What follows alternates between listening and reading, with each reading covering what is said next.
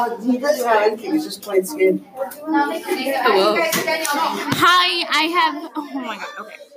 So I'm going to be asking Lizzie, young Lizzie, through World War II, Three questions. um, were you scared during World War II? Because in, during World War II, sometimes you would try to put on this cape and try to be brave, but then some parts you would be sad and scared. But were you really scared the whole time? Question two. Did you and Peter ever have kids? And if you if you did have kids, would you still be happy? And question number three.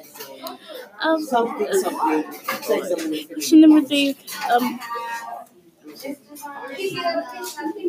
do you ever feel back then? Did you ever feel scared that there will be a World War Three and you have to live that all over again?